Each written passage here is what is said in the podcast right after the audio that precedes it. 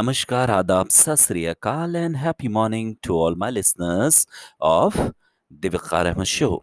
first of all I am thankful to all of you those who are listening me feeling me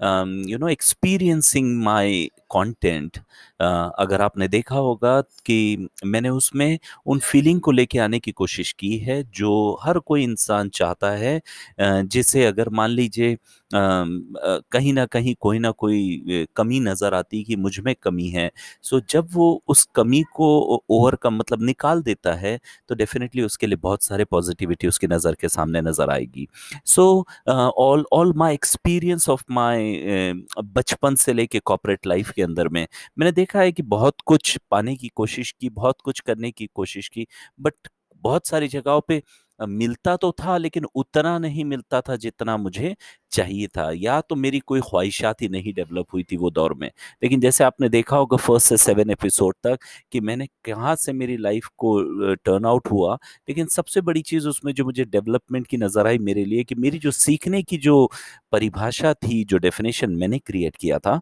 वो वो वो खुद की बनाई हुई थी और न हार मानने वाली थी। सो न हार मानने वाली जो परिभाषा थी उसको देख के मुझे ऐसा लगता है कि यही हर किसी लिसनर के लिए एक मैसेज होगा, थ्रू माय पॉडकास्ट हो सकता है आपकी लाइफ में भी कुछ चेंज आ जाए। I don't know but it is completely depend on you but 99.99% I am sure yes it will bring the difference in your life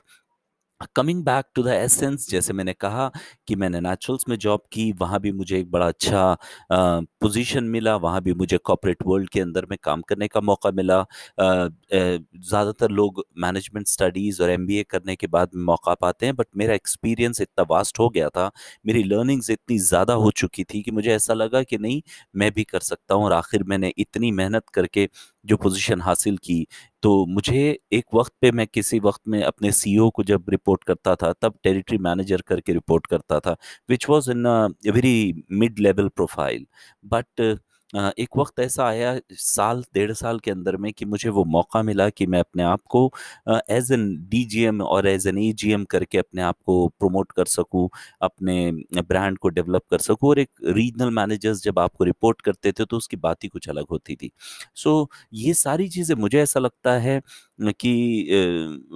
ये सिर्फ़ पॉसिबल हो पाया है कि जो अप, अपनी सोच हम जब बदल देते हैं उस सोच को बदलने के बाद मुझे ऐसा लगता है कि अगर थोड़ा भी अगर विकास का कोई या डेवलपमेंट का कोई या चेंज का कोई मूड अगर अपनी लाइफ के अंदर में किसी भी एज के अंदर में हम अब आपके साथ में हो सो मुमकिन है कि हम में बदलाव आ सकते हैं और हम वो भी पा सकते हैं जो आप और हमारी सिर्फ़ सोच में शामिल है वो शायद हंड्रेड परसेंट मुमकिन हो जाएगा। सो so, इसी विकास के साथ में नेचुरल्स के साथ एक ऐसा मौका आया कि उनके मैनेजमेंट में भी बहुत सारे चेंजेस आए जहाँ से मुझे छोड़ना पड़ा। सो 2016 एंड में 17 के करीब करीब मैंने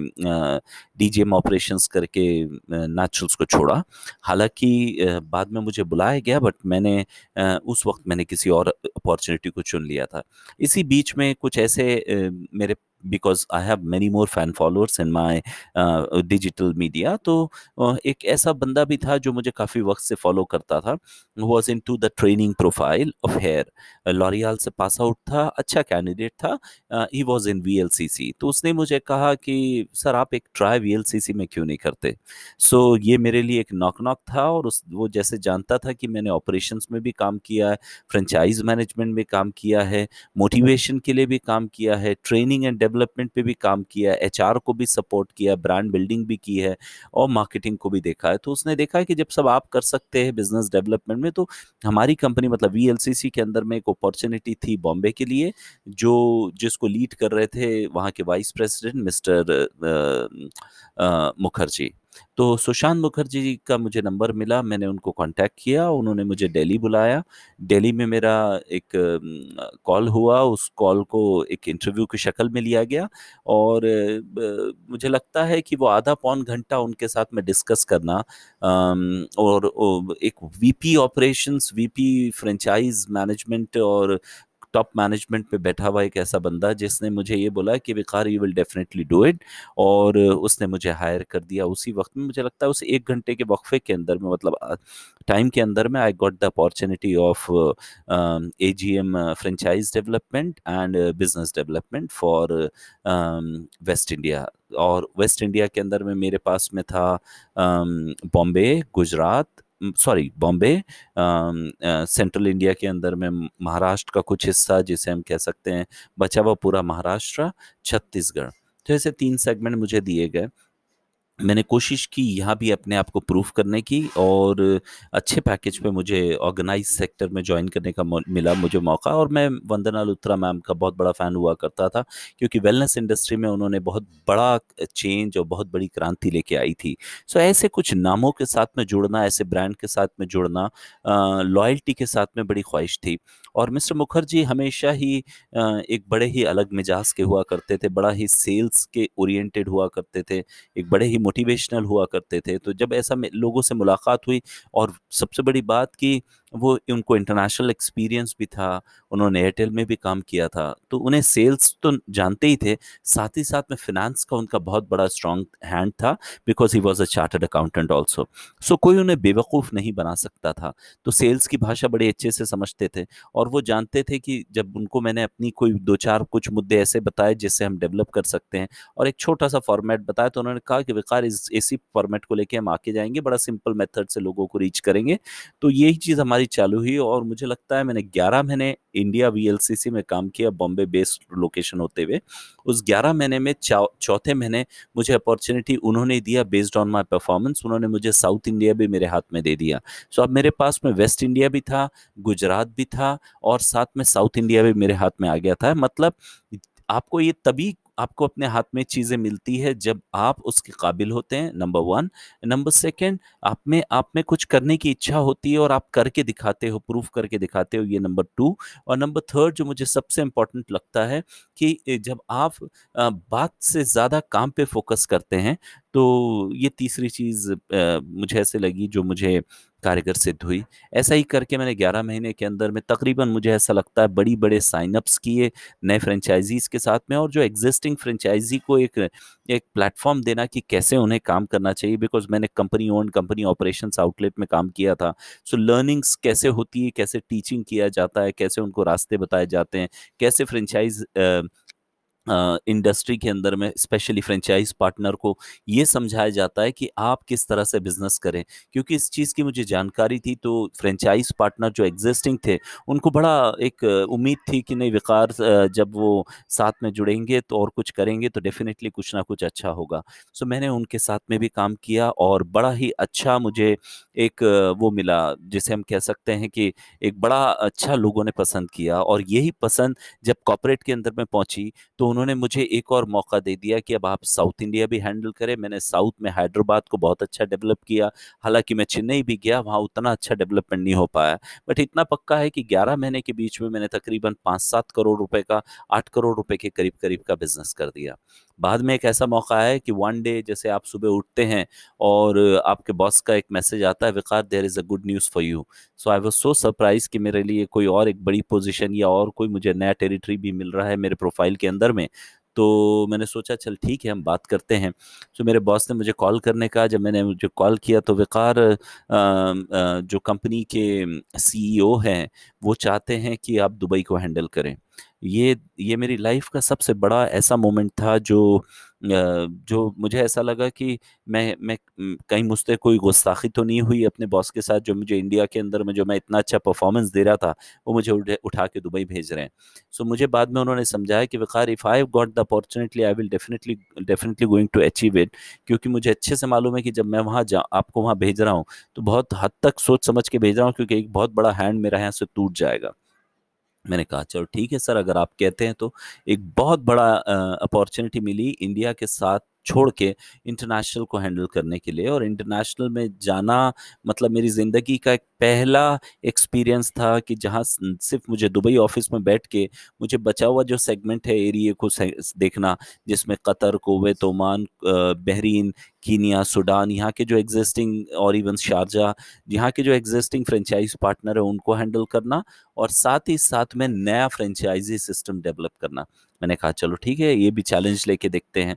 हालाँकि ये चैलेंज बहुत बड़ा चैलेंज बन गया। इसकी सबसे बड़ी वजह, वजूहत ये थी कि जो सिस्टम प्रोसेसेस जो मुझे पसंद थे, जिस लेवल पे हमने काम करके गए थे, मुझे वहाँ एकदम विपरीत मिला। जो सपोर्टिंग सिस्टम होना चाहिए, वो उस लेवल के ऊपर पे नहीं मिला। एटीट्यूड में बहुत बदलाव थे वहाँ। काम करने का तरीका ऐसा था कि ज़्यादातर पेपर पे काम किया जाता था। दूसरी तरीके से फिजिकली जो अप्रोच होने का चांसेस थे कि नहीं, मैं एक ब्रांड को आपने बना चुके हो तो लोगों तक ये पहुँचना कि भाई ठीक है, इसके साथ में हम इन इन लोगों तक पहुँचने के लिए कौन कौन सी अपॉर्चुनिटी ढूंढ सकते हैं। ये सब चीज़ें उनके पास में होने के बावजूद भी उन्होंने उस चीज़ को उस लेवल पर फोकस नहीं किया, जिस तरह से मुझे बहुत तकलीफ़ का सामना करना पड़ा। और उस तकलीफ़ के सामने के अंदर में मेरी हमेशा की एक आदत थी, जब उंगली सीधे उंगली से अगर घी ना निकले तो उंगली को टेढ़ी करनी चाहिए। सो, मैंने एक वक्त आने के ऊपर पे मैंने ये सोचा कि अगर इस तरह का काम अगर ऐसा नहीं हो सकता कि इंटरनेशनल के अंदर में मुझे लोगों तक रीच नहीं मिलेगी तो मैं फ्रेंचाइजी कैसे सेल कर पाऊँगा? जब लीड्स क्रिएट नहीं होंगी तो मैं फ्रेंचाइजी कैसे सेल कर पाऊँगा? सो, ऐसे वक्त में मेरे जहन में आइडिया आया, क्यों ना मैं इंडियन इन्वेस्टर्स को इन्वाइट करूँ? क्योंकि जेवीपी फॉर्मेट था, फ्रेंचाइज फॉर्मेट नहीं था, सो जॉइंट वेंचर फॉर्मेट के अंदर मैं पूरा कंपनी ऑपरेशंस करने वाला था, सिर्फ़ वो इन्वेस्टर रहेगा तो मैंने कुछ उनके लिए ट्रंप कार्ड्स और कुछ की पॉइंट्स तैयार किए। और वो की पॉइंट्स इतने बेहतरीन निकले कि जो भी इंडियन इन्वेस्टर होगा वो इन्वेस्ट करेगा, लेकिन जो रिटर्न उसे मिलेगा, उसे, वो रिटर्न के अंदर में उसे टैक्स गवर्नमेंट को देना नहीं पड़ेगा। जब वो टैक्स गवर्नमेंट को नहीं देगा तो उससे फ़ायदा उसके लिए सबसे बड़ा ये होगा कि वो लोग मतलब वो एक एक इंटरनेशनल एक्सपीरियंस भी लेगा और एक जो ब्रांड का एक जो मार्केट में प्लेसमेंट था वी का इंटरनेशनल के अंदर में वो बहुत अच्छा था। तो ऐसे करके मैंने काफ़ी लोगों को अप्रोच किए। इत्तेफाक से चार पाँच बड़े पॉजिटिव नोट्स आए और उस पाँच चार पाँच पॉजिटिव नोट्स के साथ में मैंने मीटिंग्स की उनमें से एक डील क्रैक हो गई दूसरी डील भी तकरीबन क्रैक के मूड में थी आ, वो भी क्रैक हो गई धीरे धीरे करके। अब तीसरा मौका आया कुछ ऐसे अपॉर्चुनिटी को ढूँढने का जैसे मैंने कहा कि सेल्स वाला इंसान जो होता है ना जिसको सेल्स का बुखार होता है वो हमेशा एक ही चीज़ चाहता है कि ठीक है अगर कोई तरीका होगा सेल्स का जो मैनेजमेंट में सिखाया जाता है एक्सपीरियंस में सिखाया जाता है बट हम वो लोगों में से थे जो सेल्स को उस लेवल पे देखते थे कि काम होना चाहिए अचीवमेंट होना चाहिए डेवलपमेंट होना चाहिए नुकसान नहीं होना चाहिए, अपना पोजीशन जो मिली उसका इज़्ज़त रहना चाहिए और सेल्फ रिस्पेक्ट रहना चाहिए। तो मैंने सेल्स के कई सारे ट्रिक्स को यूज़ किया और अपने बॉस के सामने एक प्रेजेंटेशन रखा कि भाई ठीक है, हम अगर अपने लेवल पे लीड्स को जनरेट नहीं कर पा रहे हैं तो क्यों ना हम उन लोगों तक पहुँचे जिन्होंने एक बहुत बड़ा अरसा इस कंट्री के अंदर में गुजारा है और वो इंडियन इन्वेस्टर्स को इंडिया दुबई में या यूएई में या ओमान में इनवाइट करते हैं तो ऐसे लोगों को क्यों ना कनेक्ट कर दें और उनको हम कुछ इंसेंटिव प्लान दे दें। तो इत्तेफाक से ये चीज़ उनको क्लिक कर गई और फिर मैंने लीड्स को तैयार किया, मैंने ढूँढने की कोशिश की, मेरे नेटवर्क पर और वो, यकीन मानिएगा, वो नेटवर्क इतना बेहतरीन नेटवर्क हुआ कि मैंने अपने सीईओ के साथ में जितने भी ऑफ़िस के अंदर में बिज़नेस हेड था, मैंने उसको सांस लेने का मौका नहीं दिया इंक्लूडिंग फाइनेंशियल हेड को। क्योंकि जब वो प्रेजेंटेशन देने का मौका आता था तो ये सारे लोगों को उस वक्त पे बैठना पड़ता था, क्योंकि वो बंदा अपने इन्वेस्टर्स को इनवाइट कर रहा था, जो बीच में मीडिएटर था, और इत्तेफाक से वो सक्सेस स्टोरी बन गई। तो ऐसे सक्सेस स्टोरी पैदा करना वीएलसीसी के अंदर में इंटरनेशनल के अंदर में जहाँ आपका कोई एक्सपीरियंस नहीं था और आपको सपोर्ट के नाम पे ज़ीरो वैल्यू मिलती थी और एटीट्यूड भूर भूर के भरा हुआ था तो ये भी एक लाइफ की बहुत बड़ी लर्निंग थी कि ऐसे माहौल के अंदर में भी आपने अपनी जगह बनाई, इज़्ज़त बनाई और आपने इज़्ज़त बनाने के बाद में आपको ऐसा लगा कि अब थोड़ा टफ जा रहा है रिसेशन का माहौल है। मैंने ग्यारह महीने काम किया वी इंटरनेशनल में और आखिर के अंदर में मैंने अपने रिक्वेस्ट करके अपना रेजिग्नेशन वहाँ सर्व किया और मैंने कहा कि अब मैं नहीं कर पाऊँगा और बड़े मुश्किल से दो बार उन्होंने रेजिग्नेशन को रिजेक्ट किया और दूसरी बार उन्होंने मुझे अपॉर्चुनिटी दी। सो so, मौका मिलता है जब आप खुद सेटिस्फाई होंगे तो आपको वो वो सेटिस्फैक्शन का एक मापदंड होता है। वो सेटिस्फैक्शन का मापदंड तो आपको मिल गया था बट आप जो चाहते थे फिर भी वो आपको नहीं मिल रहा था। जितना सपोर्ट जिस लेवल के ऊपर पे आपको अप्रिसिएशन इंडिया में मिल, मिलता था उसी ब्रांड के अंदर में। वो ब्रांड के अंदर में थोड़ा मैं उसी ब्रांड के अंदर में एक इंटरनेशनल मार्केट में वो नदारत देखा गया। तो ये भी चीज़ बड़ी मायने रखती है लाइफ के अंदर में कि अगर आप कुछ करना चाहें you always have to admire support your team managers और team where those who are doing very happily in the market but we need to guide them as and when required we need to help them as and when required we need to support them as and when required we need to help them as and when required जब ये सारी चीज़ें उनके साथ में गुजरती है सो यकीन मानिए एक ओनर एक मैनेजमेंट के बीच का जो थोड़ा सा गैप होता है वो एक एम्प्लॉय जो होता है वो पूरा कर देता है क्योंकि ग्राउंड पे वो घूमता है इत्तेफाक से वो चीज़ मुझे ऐसा लगा कि अगर वो वी इंटरनेशनल में होता सो डेफिनेटली मेरा एक